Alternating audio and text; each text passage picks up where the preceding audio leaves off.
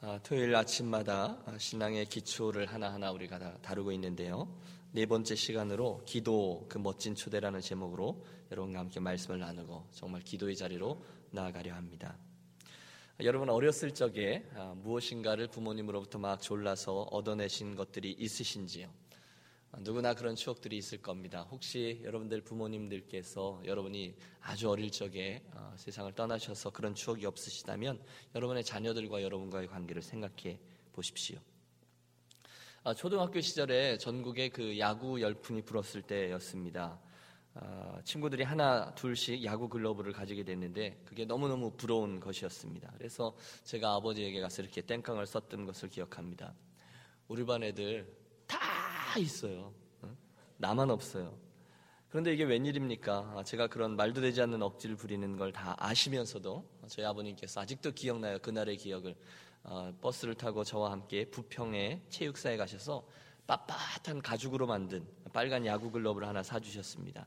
제 기억으로 친구들의 것은 그냥 이렇게 어, 좀 어줍지 않은 그 비닐로 되어져 있는 그런 글러브였는데 저는 진짜 가죽으로 그것도 빨간 가죽으로 된 것을 사주셔서 제가 그걸 가지고 얼마나 폼을 쟀는지 모릅니다.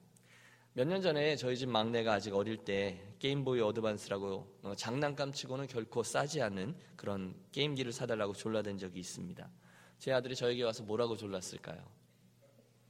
예, 내 친구들 다 있어요입니다. 어, 웃기지도 않죠. 제가 꽃방귀도 끼지 않는데 이 친구가 의지의 사나이예요. 혼나기도 하고 무시당하기도 하는데 끝까지 조르니까 아주 끝까지 졸라요. 공부를 좀 그렇게 하면 좋은데 하여튼 끝까지 조르니까 엄마가 머리를 썼습니다. 그래서 책을 한 권 읽으면 25센트짜리 동전 하나씩 준다 그랬는데 이 친구가 투덜대면서도 그 책을 읽어 내려가는 겁니다. 저는 내가 지를 아는데 아유 멀었다 절대 안 사줘.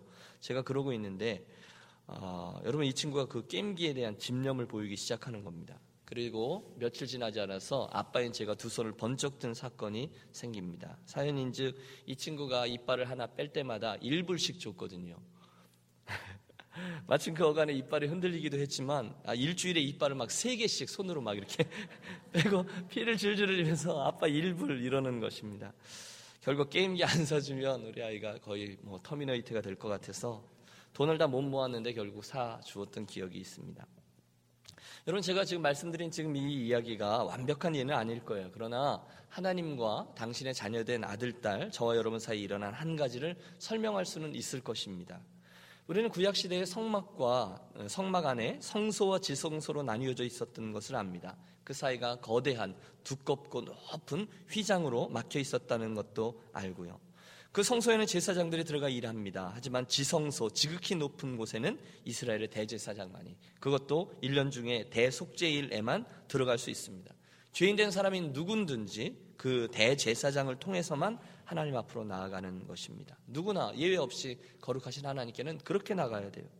그런데 여러분, 하나님과 우리 사이에 내었던 그, 그 사이를 내었던 휘장에 놀라운 일이 벌어집니다. 우리 예수 그리스도의 십자가가 어, 사건이 있고 죽으시는 그 순간에 성소의 휘장이 위에서부터 아래까지 쫙 찢어지며 그 결과 우리는 예수 그리스도의 공로를 힘입어 담대히 하나님 앞으로 나아갈 수 있게 되었습니다.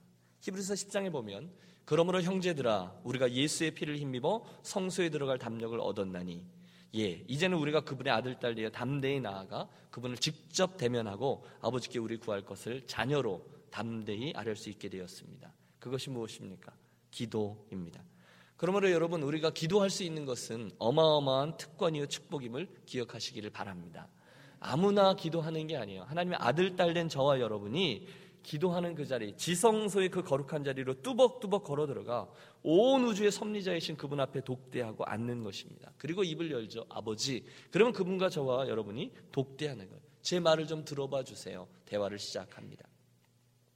많은 분들이 기도의 중요성을 이야기합니다. 나름대로 설명하시죠. 어떤 분은 기도는 영혼의 호흡입니다. 맞습니다. 기도는 생명의 양식입니다. 예. 하나님의 보좌를 움직이는 열쇠입니다. 맞아요. 하나님과의 대화요, 교제라고 부릅니다. 예. 우리가 이렇듯 기도에 대해서 설명할 수 있는 것은 참 많이 있어요. 그런데 중요한 것은 기도에 대해서 설명하는 것이 아니라 기도에 대해서 세미나를 여는 게 아니라 정말로 기도를 해야 한다는 거죠. 여러분 뭐니 뭐니 해도 그리스도인들은 기도하는 사람이다라는 것을 믿으시기 바랍니다.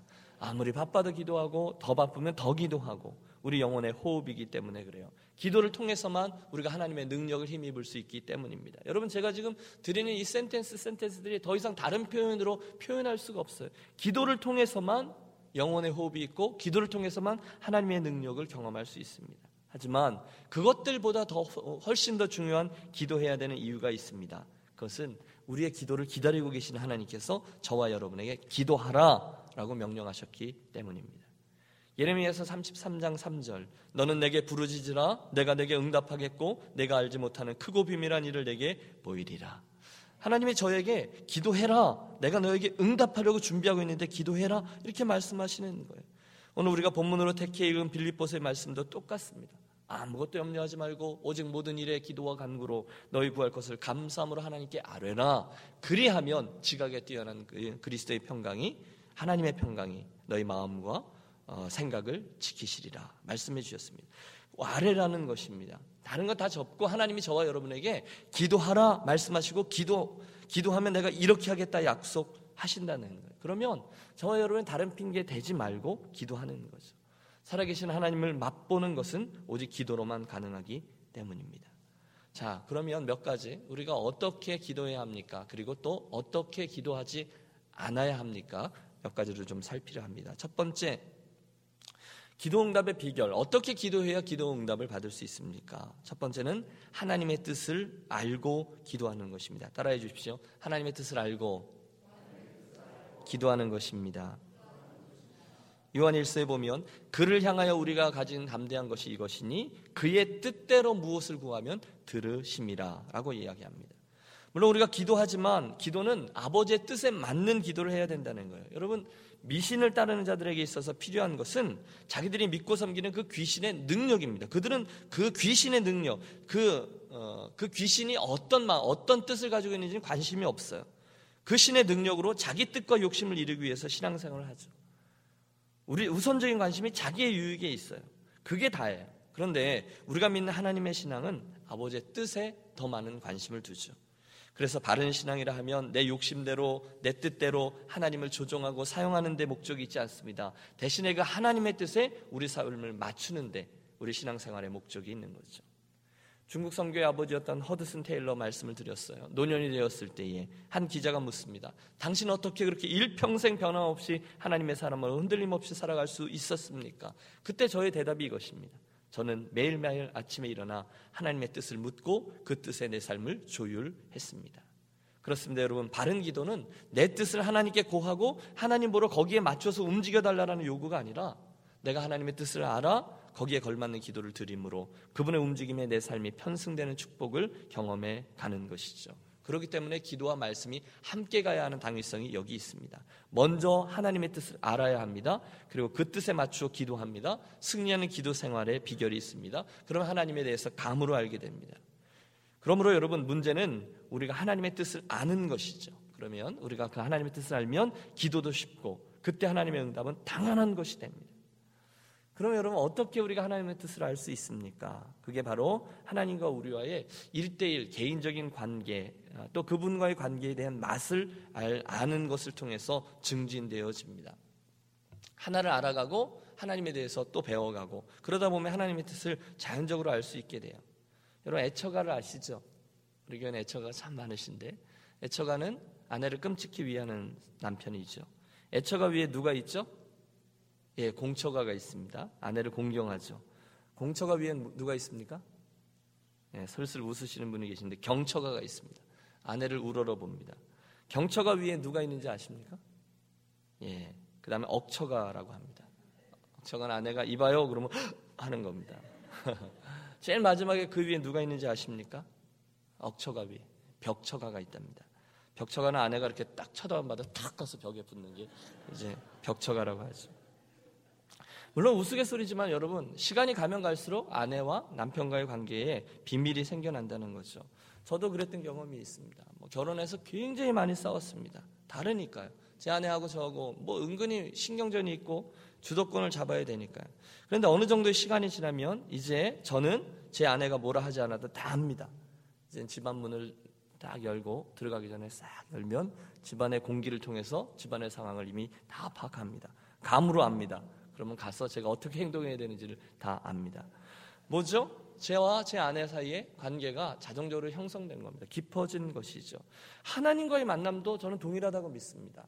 1년 예수 믿고 10년 예수 믿고 20년 예수 믿으면서 매일매일 하나님 아버지를 알아가고 교제하고 큐티하고 기도하고 하다 보면 1대1의 상황들마다 또는 어떤 어, 환경 속에 처하게 되면 어, 이 상황에서 그러면 감으로 아 이때는 하나님이 기뻐하시는 것이 무엇인지를 알게 됩니다. 다 안다라는 뜻이 아닙니다. 물론 계속적으로 성령의 조명과 말씀의 조명을 받아야 되지만 하나님과의 관계가 깊어지면 그분의 뜻을 알 수 있게 된다는 아 당연히 이 상황에서는 하나님이 이를 기뻐하시지. 드리는 말씀은 이겁니다. 우리가 그분의 뜻을 알고 그 뜻에 맞도록 기도해야 된다는 거죠. 또 있습니다. 바르게 기도하는 비결은 믿음을 가지고 기도하는 겁니다. 기도는 하는데 내가 그걸 정말 믿으면서 기도하는지 여러분 잘 생각하며 기도하십시오. 그러므로 내가 너희에게 말하노니 무엇든지 기도하고 구하는 것은 받은 줄로 믿으라 그리하면 너희에게 그대로 되리라. 아멘. 믿음의 기도는 역사하는 힘이 많다고 했습니다. 내가 기도할 때 내가 기도하는 내용을 믿지 않은 채 기도할 때가 많아요. 종종 그럴 수 있습니다. 그런데 그의 뜻대로 믿음으로 구하면 그분은 우리들의 믿음을 보시고 꼭 들으신다 기억하고 싶습니다. 세 번째로 응답받는 바른 기도의 비결은 중요한 것부터 구하는 기도입니다. 너희는 먼저 그의 나라와 그의 일을 구하라. 그리하면 이 모든 것을 너에게 더하시리라. 제가 이 먼저라는 단어를 강조해서 읽었습니다. 주님께서 우리들에게 먼저 구해야 되는 것이 있다라고 말씀하십니다. 왜냐하면 우리들은 구하는 대로 우리들의 인생이 되어주는 경향이 있기 때문이죠. 여러분, 내가 내 인생의 주도권을 때 이런 게 아니에요. 내 마음속에 소원이 있어요. 그런데 그거 갖고 하나님께 구하고 그러면 내가 그것을 향해서 기도하고 나아가다 보면 5년 후에 내가 그 모습이 되어 있는 것을 발견하기가 참 쉽습니다. 여러분, 우리 교회의 5년 후의 모습을 저는 압니다. 우리가 기도하는 대로 되어질 줄로 믿습니다. 구하는 대로 되어져요. 그런데 한 번 사는 인생인데 쏜살같이 지나가는 인생에 제가 이 말씀 드렸죠. 덜 중요한 것, 좀 있어도 그만 없어도 되는 것, 그것들만 구하면서 쫓아가다가 인생을 금방 마감할까봐 주님은 우리들에게 먼저 구할 것이 있다라고 말씀하십니다. 먼저는 그분의 나라이고요. 두 번째는 그분의 의였습니다. 지난번에 말씀을 드렸습니다. 하나님 하나님 앞에서 중요한 것부터 구하는 기도 훨씬 중요합니다. 또 있습니다. 네 번째인데요. 기도할 때 여러분 끈기 즉 인내를 가지고 기도하는 거죠. 누가복음 18장에 보면 불의한 재판관의 비유가 나옵니다. 한 과부가 있었는데 부당한 처우를 당했습니다. 그래서 날마다 그 재판장에 가서 정정을 부탁하고 결국 그 끈기 있는 부탁 때문에 결국 바른 판결을 얻어낸다라는 비유입니다. 그런데 그 주님께서 비유를 나중에 설명해 주시잖아요. 풀어서 설명해 주실 때 주님의 마지막 코멘트가 재미있습니다. 이렇게 되어 있어요. 그러나 쭉 설명하신 후에 그러나 인자가 올 때에 세상에서 믿음을 보겠느냐 하시니라. 무슨 뜻이죠? 오랜 기도가 필요해서 강청한 기도를 했는데 드디어 하나님의 선한 때가 이르러서 천사가 그 기도의 응답을 가지고 왔는데 막상 와보니 기도하던 사람이 없어요. 기도하기를 포기해 버렸다는 거예요. 그래서 주님이 탄식하는 거죠. 인자가 올 때에 세상에서 믿음을 보겠느냐. 여러분, 우리는 기도할 때 인내로 끝까지 기도하는 거죠. 기도하다 보면 의심도 생기죠. 때로는 불안해지죠. 그러나 하나님 선하시지 그분 반드시 나로 하여금 베스트로 이끄시지 믿음의 기도로 어, 계속해서 인내하며 기도하는 것이죠. 마지막으로 여러분 우리의 그 기도는 예수님의 이름으로 기도하는 것이다라는 사실을 유념하십시오. 요한복음 14장입니다. 너희가 내 이름으로 무엇을 구하든지 내가 시행하리니 이는 아버지로 하여금 아들을 인하여 영광을 얻으시게 하려 함이라. 내 이름으로 무엇이든지 내게 구하면 내가 시행하리라. 아버지께서 우리들의 기도를 보고 들으시다가 그것을 들어주시는 이유는 예수님께서 내 죄를 대신해서 치르신 죄값, 대속죄물 대심을 바라보시기 때문이라는 거예요. 그 아들 예수 그리스도 때문에 기도를 들어주신다는 거예요. 처음 예수 믿으시는 분이 어, 떻게 어어 하다가 갑자기 대표 기도를 하게 되셨대요.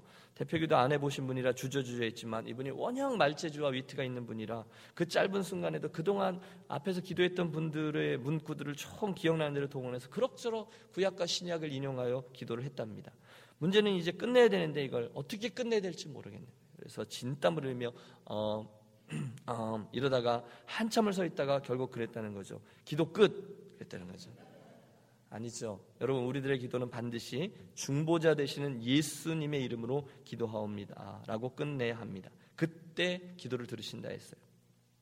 다섯 가지를 말씀드렸는데 우리가 바르게 기도하는 방법이 그것이라면 반대로 잘못하는 기도 이렇게 기도하면 안 됩니다. 이렇게 기도하면 절대로 듣지 않으십니다. 몇 가지 한번 생각해 보죠.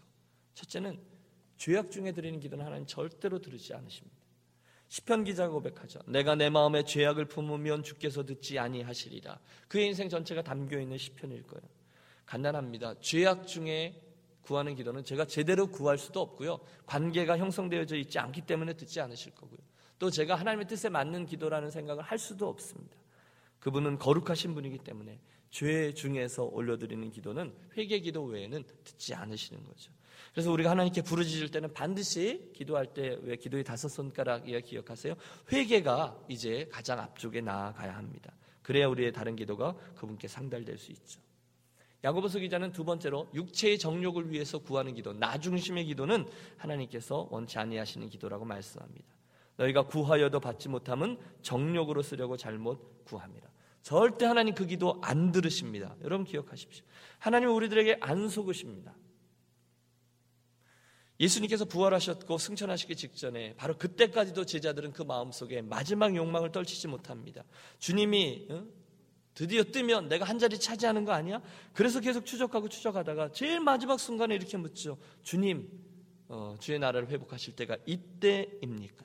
이 질문을 풀었으면 이렇게 됩니다. 예수님, 드디어 이 로마의 압제에서 우리를 회복시켜 왕위에 오르신 후에 한 자리씩 우리에게 나누어 주실 때가 이때입니까? 드디어 온 것입니까? 그때 주님이 말씀하시죠. 때와 기한은 너희 알 바 아이고 그런 건 너희 알 바 없고 오직 성령이 너희에게 임하시면 그리고 나서 증인이 되라라고 말씀합니다. 주님은 그날 제자들이 간구한 이야기를 듣지도 않으셨어요. 아예 대꾸도 안 하셨습니다. 그들의 육체의 정욕을 위한 기도였기 때문인 거죠. 세 번째, 응답받지 못하는 기도에 대해서 아주 재미있는 얘기가 나와요. 베드로전서 3장에 이런 표현이 나옵니다. 남편 된 자들아 이와 같이 지식을 따라 너희 아내로 동거하고 저는 더 연약한 그릇이요 또 생명의 은혜를 유업으로 함께 받을 자로 알아 귀히 여기라 아내를 귀히 여기라는 거예요. 이는 너희의 기도가 막히지 아니하게 하려 함이라. 아, 여자분들만 하면 하시죠. 여러분 여기에서 너희 기도가 막히지 아니하게 하리라 이 말씀에서 우리가 알 수 있는 게 뭐죠? 기도가 막힐 수 있다는 거예요. 싸우지 말라는 거예요. 부부간에도 관계가 틀어지면 기도가 막힌다는 거예요. 여러분 남편 되시는 분들 또 아내도 마찬가지죠. 싸우고 기도하는 게 여러분 제가 목회할 때 가장 힘든 게 뭔지 아십니까? 부부 싸움하고 설교하러 올라올 때입니다. 저기서 여기가 한 글쎄요 15m 정도 되는데 한 15리는 되게 느껴집니다. 이 앞에 올라서면 정말 얼굴이 화끈화끈하죠. 싸우지 말라는 것입니다. 그래서 저는 부부 싸움하고 그 예배 전에 반드시 풀려고 애를 씁니다. 예수님도 비슷한 말씀하셨죠. 재물을 드리려다 형제와 불화한 일이 생각나거든 그 재물 그대로 놓고 가서 화해한 후에 돌아와서 제사를 드리라 했습니다. 같은 얘기예요. 한쪽으로는 형제와 싸우면서 한쪽으로 제사를 드릴 수가 없다는 거예요. 그런 제사 안 받으신다는 거예요. 여러분, 그러므로 어떤 일이 있어도 공동체 안에서 여러분 싸우지 마십시오. 이건 나의 영적인 손해입니다. 다툼, 허영, 시기, 질투, 비방, 수군됨, 조롱, 어떤 것이든 하나님께서 너무너무 싫어하시는 겁니다. 여러분 싸우는 분들 100% 얘기합니다. 내가 다 교회 위해서 하는 건데. 100% 그렇습니다. 그러나 100% 틀렸습니다. 어쨌든 사단은 해치는 영이거든요. 그러니까 어떻게 해서든지 사탄은 좋은 교회의 분위기를 해치게 하고 싸우게 할 겁니다. 그때 그거 하지 말라는 거예요. 주님이 그러셨어요. 마지막 순간까지. 혹시 누가 알고 계고 누가 가라지는지 모르니까요. 더더군다나 혹시 다투면 기도가 막히게 된다는 거예요.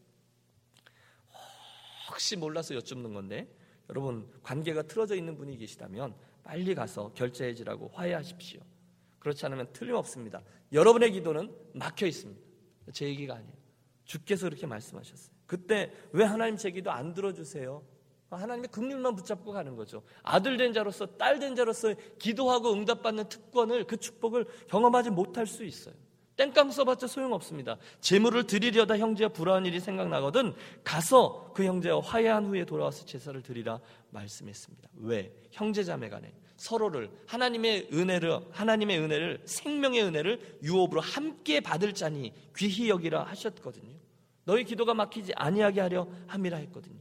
그렇다면 여러분 이 아침에 혹시 이 말씀이 도전이 되는 분들이 되시기를 바랍니다.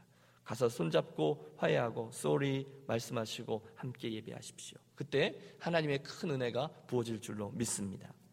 여러분 기도는 우리들의 인생을 이 땅에 내신 그분께서 우리와 대화를 청하시는 거죠.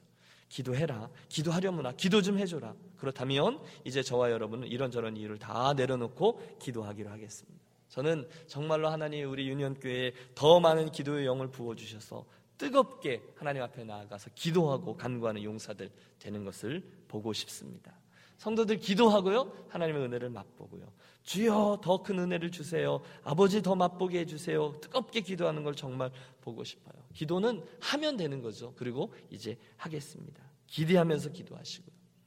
어, 여러분 자녀들과 그랬던 경험 있으시죠? 내가 무엇인가를 더 해주고 싶은데 이 자녀가 엄마 아빠 생각해 준다고 아주 작은 것 어쩔 수 없이 이렇게 구하고 이럴 때면 굉장히 기분이 나쁩니다. 아니 내가 너 1년에 한 번이라도 이 토이즈러스에 와서 네가 정말 원하는 바비 인형을 사주고 싶으니 골라봐 그러는데도 아이가 쭈삣쭈삣대며 어, clearance 하는데 가서 1불짜리 하나 집어든다면 여러분 제 경험입니다. 너무너무 기분 나쁜 거예요. 얘가 나를 뭘로 보는 거야 이런 거죠. 하나님도 그러실 거예요. 하나님이 귀한 것들을 너무 많이 예비해 주시고 사랑하는 자녀에게 쏟아부어 주기를 원하시는데 구하지를 않는 거죠. 그러면 여러분 크게 기대하십시오. 기도하십시오. 그리고 또 기다리십시오. 하나님께서 기도의 응답으로 은혜 베풀어 주실 줄로 믿습니다. 이 아침 설교의 마지막 부분을 우리 실제적인 기도 생활을 위한 몇 가지 팁을 드림으로 대신하려고 합니다. 가장 먼저 여러분 우리가 기도할 때 이왕이면 하루의 첫 시간을 반드시 하나님께 드리십시오. 잠깐이라도 좋으니 기도하십시오. 여러분 제가 언제 가장 좋은 아침인가 하면 이렇게 제가 잠에서 딱 깰때 어, 기도를 하다가 또는 찬송을 흥얼대다가 깨어나는 것을 경험할 때입니다. 여러분 매일 그러지 않아요. 가끔 제가 신령해질 때가 있어요. 잠에서 딱 깰 때 내가 기도하던 중에 깰 때 주님 또는 찬송하다가 깰 때가 있어요. 그럴 때면 얼마나 기쁜지 몰라요. 아, 나 그리스도인 맞구나. 하나님 나를 사랑하시는 거야. 신이 납니다. 여러분 아침에 어떻게 깨세요? 눈을 딱 뜨시는 아직도 안 죽었네. 뭐 이러고 깨십니까? 어? 아침에 깨셨을 때 아, 오늘 하루 또 어떻게 살지 이러십니까? 여러분 바라기는 아침에 눈 뜰 때 시편 기자가 노래한 대로 나의 힘이 되신 여호와여 내가 주를 사랑하나이다. 이렇게 고백하면서 그렇게 깨어나는 축복이 임하시기를 바랍니다. 밤에 아예 그렇게 기도하고 주무세요. 아침에 첫 생각을 하나님 제 아침의 첫 생각이 주님 되기를 원합니다. 이렇게 요 심지어 누워 계신 자세로라도 제가 하나님께 아침에 첫 시간을 들을 수 있게 기도하십시오. 아침에 일어나서 침대에서 일어나기 전에 다른 생각들이 나를 사로잡기 전에 가장 첫 시간을 기도로 시작하십시오. 하나님 누워 계셔도 괜찮아요. 오늘도 새날을 주신 것 참 감사합니다. 오늘 하루도 하나님 앞에서 하나님께 영광을 돌리며 일과 일과마다 세세 면밀히 하나님의 인도하심을 받게 해 주십시오. 만나는 사람들마다 오늘 그 일마다 또 예수님의 향기를 내가 전달하게 하십시오. 이렇게 기도하십시오. 하루의 첫 시간을 기도로 여십시오. 또 새벽 기도 나오실 수 있는 형편에 있는 분들은 꼬박꼬박 많이 참석하십시오. 또 똑같은 이유로 주무시기 전에도 여러분 꼭 기도하십시오. 하루의 분주함을 뒤로 하고 주님과 나만이 대화할 수 있는 기회를 꼭 만드십시오. 침대 맡에서 기도하는 모습이 참 아름다운 거죠. 혹시 밤에 주무실 때 이 밤이 혹시 내 인생의 마지막 밤이 될지도 모른다라는 심정으로 간절히 기도하십시오. 한 20년 전인 것 같아요.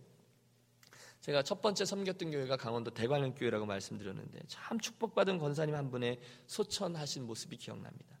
윤경려 권사님이라고 참 인자하신 미소를 머금으신 분인데 섣달 금음날 12월 31일 전후에서 기도로 새해를 준비하겠다고 기도원에 가셨다가 강릉 쪽에 기도원에 가셨다가 늘 그러세요.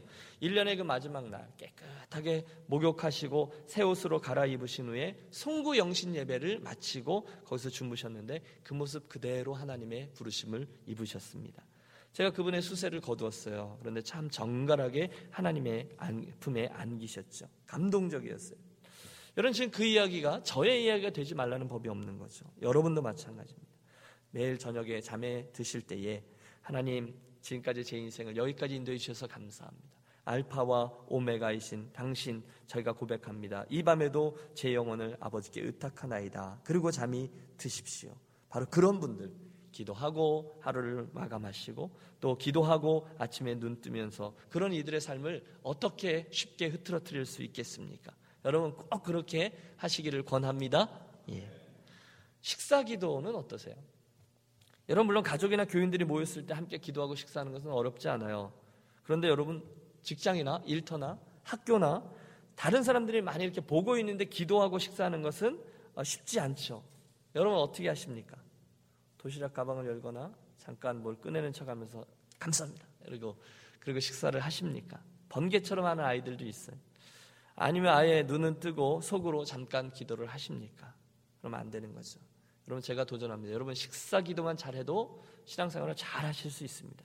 특별히 믿지 않는 동료나 친구들이 있을 때에 진지하게 식사 기도를 하십시오. 그것은 여러분의 신앙생활에 반드시 도움이 됩니다. 그리고 나면 저는 허튼 행동을 하지 않을 수가 있습니다. 혹시 사람들 앞에서 내가 하나님을 부끄러워한다면 하나님을 섭섭하게 해드리는 일이죠. 저 친구가 나를 부끄러워하는구나. 내가 저 친구의 그 정도밖에 되지 않는구나. 하나님 생각하실 수 있어요. 그런데 여러분 누가복음 9장 말씀이죠. 누구든지 나와 내 말을 부끄러워하면 인자도 자기와 아버지와 거룩한 천사들의 영광으로 올 때 그 사람을 부끄러워하리라 하셨습니다. 뭐가 더 손해인지를 빨리 계산해 보십시오. 식사기도 대충 하지 마십시오. 담대하게 하십시오. 정성을 다해 하십시오. 일용할 양식을 주시니 하나님 참 감사합니다. 이 음식 먹고 건강하게 해 주십시오. 심각하기도 하십시오. 하나님이 건강 주시지 않으면 여러분 샌드위치 한 조각도 내 목으로 넘길 수 없습니다. 식사기도 잘 하시는 면, 식사기도 아주 진지하게 하시면 예수를 잘 믿으실 수 있습니다. 부모님들, 자녀들을 위해서 기도해 주십시오. 창세기에 보면 아버지가 자식을 위해 축복 기도해 주죠. 놀라운 특권입니다. 엄마 아빠가 혹시 어린 자녀들 두셨으면 학교 갈때 어, 이렇게 라이드 해 주실 때 기도해 주시고요. 내리기 전에 그 아이를 꼭 이렇게 안아주고 기도해 주시고 손에 머리를 얹고 기도해 주시고 매일매일 해 주십시오. 그럼 저는 확신합니다. 엄마 아빠가 자녀를 껴안고 기도해 줄 때 학교 가기 전에 그 아이가 절대로 잘못되지 않을 것입니다. 어, 꼭 엄마 아빠와 또는 하나님과 자기가 묶여 있다는 것을 느끼게 해 주십시오. 어, 그런데 그에 못지않게 중요한 건 아이에게 그렇게 이렇게 꼭 안고 기도해 주고 이렇게 기회가 있을 때 머리에다 손 얹고 기도해 주는 부모님도 잘못되지 않습니다. 그럼 이해가 되시죠? 그렇게 기도해 주는 아이가 잘못되지 않는 것처럼 기도해 주는 부모도 잘못되지 않습니다. 여러분, 우리가 아이들의 기도를 잘 못해주지, 잘 해주지 못하는 이유가 혹시 내가 예수 믿는 사람이라는 걸 우리 아이에게 떳떳이 이렇게 아, 떳떳하게 보여주지 못하고 좀 부끄럽기 때문은 아닐까요? 그런 생각을 한번 해보십시오. 아이의 머리에 손을 얹고 기도하는 부모가 되려면 아이들 보기에 떳떳한 삶을 사셔야 되죠. 그러므로 우리가 아이들을 위해서 기도해 주는 것은 아이들만 위해서가 아니라 부모된 이들에게도 좋은 일입니다. 그러면 예수를 내가 반듯하게 믿는데 반드시 도움이 되는 거죠. 마지막 기도입니다. 특별 기도. 주님께서 우리들에게 구하라, 찾으라, 두드리라 말씀하셨거든요. 구하면 주고, 두드리면 열어주고, 찾으면 찾게 해주시겠다는 약속이죠. 여러분 이게 잘 생각해 보세요. 너무너무 감사한 말이죠. 아, 그렇군요. 그런데 거꾸로 생각해보면 여러분 이 말은 저와 여러분의 인생이 늘 탄탄대로 많이 아닐 거다라는 것을 암시해 줍니다. 다시 말하면 저와 여러분의 인생에 때때로는 두드릴 일도 있고요. 또 찾아야 될 일도 있고요. 또 다쳐서 열어달라고 해야 돼. 그렇게 해야 될 때가 있다는 거예요. 왜요? 그것을 통해서 저와 여러분이 하나님과 교제하고 기도하고 그분의 살아계심과 역사하심을 경험케 하기 위함이죠. 살면서 오늘도 여러분 이제 기도할 건데 우리에게 부족한 것이 있습니까? 구하라고 하시는 거죠. 또 살면서 잃어버리신 것들이 있으십니까? 찾으라 하셨습니다. 또 살아가는 동안에 여러분 문들이 닫히는 경험들을 해요. 왜 없겠어요? 두드리라고 하십니다. 하나님께서 기도하라고 하시는 거죠. 그러므로 삶에 이러저러한 일들이 생기면 여러분 특별히 기도하시기를 권합니다. 야복강가의 처절한 야곱처럼 하나님과 씨름 그렇게 열심히 했듯이 하나님과 매달리며 기도하는 거예요. 특별 기도죠. 힘든 일 만나셨어요? 새벽 기도하는 거예요. 금식 기도하는 거예요. 주변 있는 분들에게 부탁하고 울면서 기도하고 떼쓰십시오. 함께 기도해 달라고 부탁하십시오. 하나님 어떻게 그 기도에 응답하시는지 어떻게 역사하시는지 살펴보십시오. 작정 기도하십시오. 여러분 사탄은요 어떻게 해서든지 어려운 일을 만나, 만나면 우리로 하여금 낙심케 합니다. 하나님을 의심케 합니다. 하나님이 너를 외면하셨어라고 생각하게 합니다. 그런데 그렇지가 않잖아요. 대신 그러지 말고 반대로 하나님을 더 의지하고 더 가까이 나와 매달리십시오. 제가 아들이라 하셨잖아요. 그럼 틀림없습니다. 하나님께서 그 기도를 들으시죠. 여러분 평상시 새벽 내 나오는 게 얼마나 어렵습니까? 이 세상에 제일 무거운 게 이불이라 그러잖아요. 그런데 어려운 일이 생겼을 때 새벽 예배 나오는 건 결코 어렵지 않습니다. 보통의 경우 금식 기도는 참 힘들죠. 하지만 큰 일 만났을 때 기도, 금식 기도는요, 누구나 할 수 있는 거예요. 그렇죠? 아이, 평상시 기도 생활 안 하다가 어떻게 어려운 일 만났다고 기도하면 얼마나 유치하냐. 자존심 내세우지 마십시오. 하나님은 그 자존심보다 주 앞에 나와 무릎 꿇고 기도하는 것을 정말로 기, 어, 기대하시는 거죠. 결론입니다. 우리가 잘 아는 드와이트 무디가 이런 얘기를 했습니다. 우리가 천국에 도착하게 되면 성도들이 꼭 한 가지 후회할 것이 있다. 그것은 천국 창고에 그리스도인들이 만약에 청구하였었더라면 쓸 수 있는 자원들이 그리스도인들이 기도만 했었더라면 우리가 붙들어서 사용할 수 있는 무한대의 능력이 거기 있음에도 불구하고 그리스도인들이 그 능력을 사용하지 않았다는 것 때문일 거다. 그렇죠, 여러분. 기도하지 않는 사람도 살고요. 기도하는 사람도 삽니다. 그런데 기도하는 사람만이 그 삶을 통해서 하나님의 역사를 체험하며 자기 것으로 어, 살아갈 수 있습니다. 기도하지 않는 사람은 기적과도 같은 일을 하루하루 살아가면서도 하나님의 손길을 모릅니다. 기도해야 이게 하나님의 손길임을 압니다.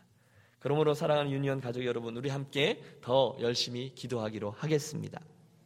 매일매일 기도하겠습니다. 하나님과 교제하시고요. 대화하시고요. 기도는 그리스도인의 영혼의 호흡이라 했습니다. 숨을 계속 쉬어야만 합니다.